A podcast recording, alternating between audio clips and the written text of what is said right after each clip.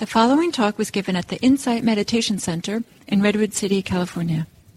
Please visit our website at audiodharma.org.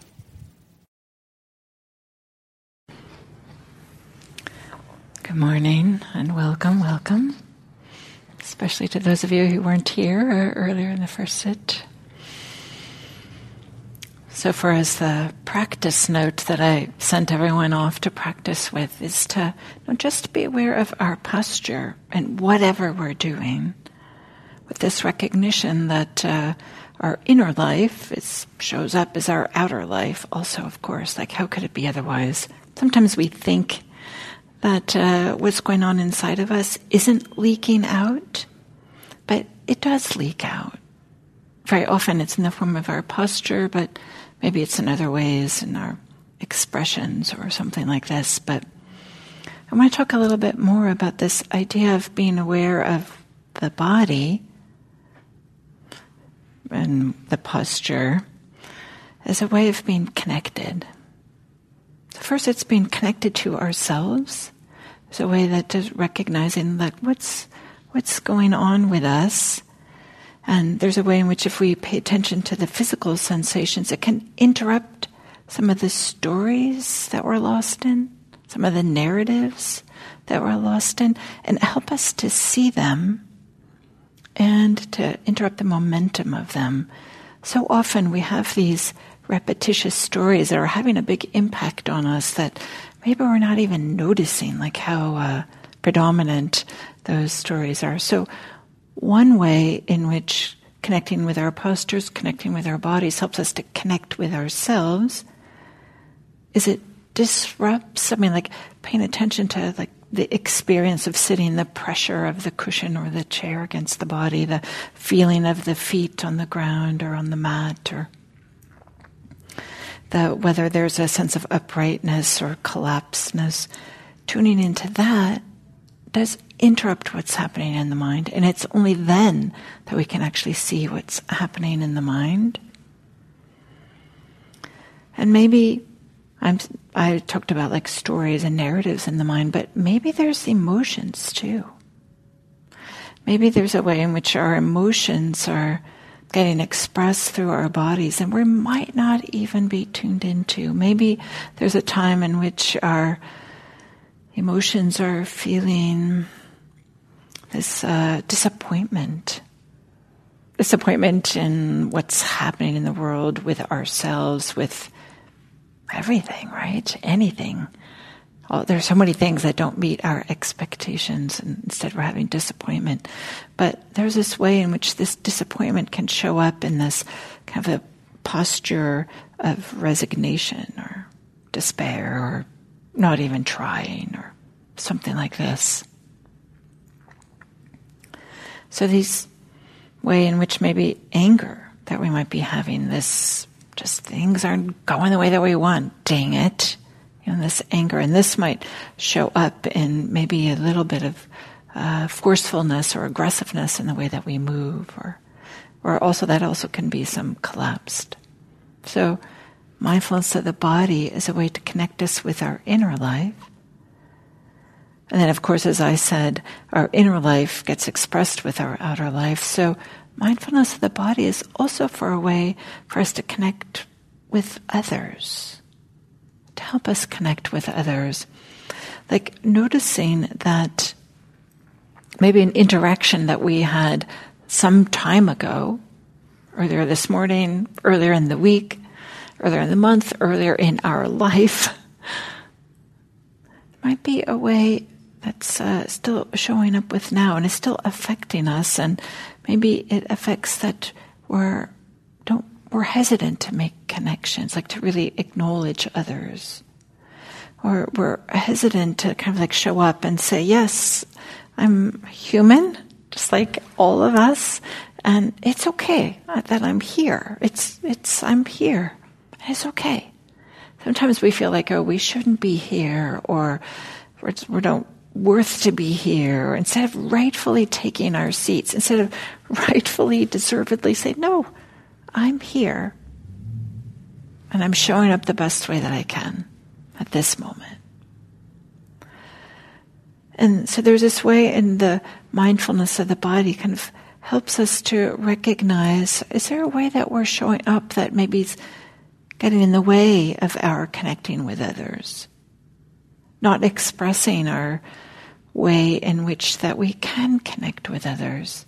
Because sometimes there's a way in which we're always looking down or looking away, that even though we like maybe really want to connect, when I mean connect, I mean just this recognition, hello, fellow human being.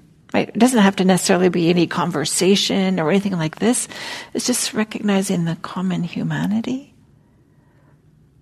It doesn't mean that we have to show all our vulnerabilities or all our innermost experiences, but just affording the respect to others and expecting that respect for ourselves. Because there is a way, and sometimes the messages that we send with our bodies, with our posture, our physical expressions on our face, are the ones that are getting heard the most powerfully, the ones that are getting heard the most directly to others. Sometimes it's what we're not saying with words, which is getting communicated the most loudly. We all have this experience where we've seen other people that, whoa, okay, I don't really want to talk to that person. Or we have somebody who is relaxed and smiling, like, okay, yeah, I'll talk to this person. I just mentioned this briefly when I gave a talk just a few days ago, but it was really striking for me that the other day when I went to the grocery store, something that I do regularly, maybe many of you do, and there's this kind of ritual that we do when we're the next in line, eye contact with the grocery clerk, hi, how are you? You know, and if you don't have bags, would you like bags? Do you want plastic or paper? You know, something like that. But it's quite something when this grocery clerk looked down, never looked at me ever, just beep, beep, beep, and then just kind of stood there when the beeping was done. I'm like, oh, okay, I guess I have to look and see how much I owe and all this kind of stuff. Never once acknowledged that I existed there. And it felt like, oh, I didn't realize how just these small interactions have an impact.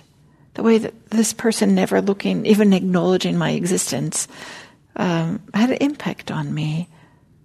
And so are there ways that we're doing that with others? I don't know why the grocery clerk did that. Probably had nothing to do with me because I don't even know if they knew what I looked like or who I was or anything. But just to acknowledge that our body language shows up in so many different ways. And wow, and loneliness and disconnection is such a prevalent part of our society these days. Right, the Surgeon General is talking about loneliness. And I know in the UK they have a senior person in the government that's in charge of loneliness. So just this recognition that mindfulness of the body not only helps us connect with ourselves, but helps us to connect with others by recognizing the way that we're feeling maybe leaking out. We're not saying that we don't have to feel differently, but just to recognize that sometimes when we're feeling disconnected, is there a way that we can acknowledge the other human beings with our body language, with a smile, with a nod, with eye contact? And then maybe I'll also say I'll just slip this in about body language, maybe also the body language that's appropriate for the situation.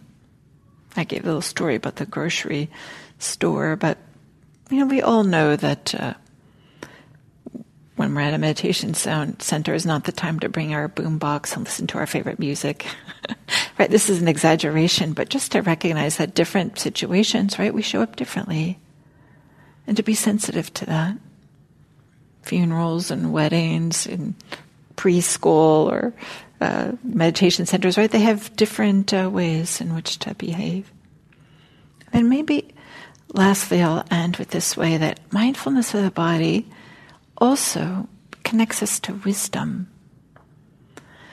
It's a way, and as I talked about, just getting tuned into what's happening with us and connecting with others, connecting to ourselves, connecting with others, but partly in the same way that it helps us to connect with ourselves and with the others by being tuned into what's actually happening in this moment.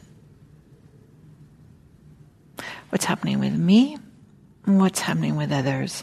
And we're not always sensitive to that when we're just lost in what's happening in our mind, in our stories, in our narratives. But if we can kind of put the stories and the narratives in the back burner and be with what our experience is, then we can be more tuned into what's going on. Then maybe I'll end with this quote that comes out of the suttas, and it's this, it's a little bit ridiculous, this quote, but it has this rhythm to it that I kind of like. It allows me, hopefully you can relate to this, but maybe not. It allows us to kind of tune into what's really being pointed to here. So there's this, this quote that goes like this. One thing, when developed and cultivated, leads to the getting of wisdom, the growth of wisdom, the increase of wisdom, to great wisdom, widespread wisdom, abundant wisdom, deep wisdom, extraordinary wisdom, vast wisdom, much wisdom, fast wisdom, light wisdom, laughing wisdom, swift wisdom, sharp wisdom, penetrating wisdom. What is that one thing? Mindfulness of the body. So thank you. I'll end there. And now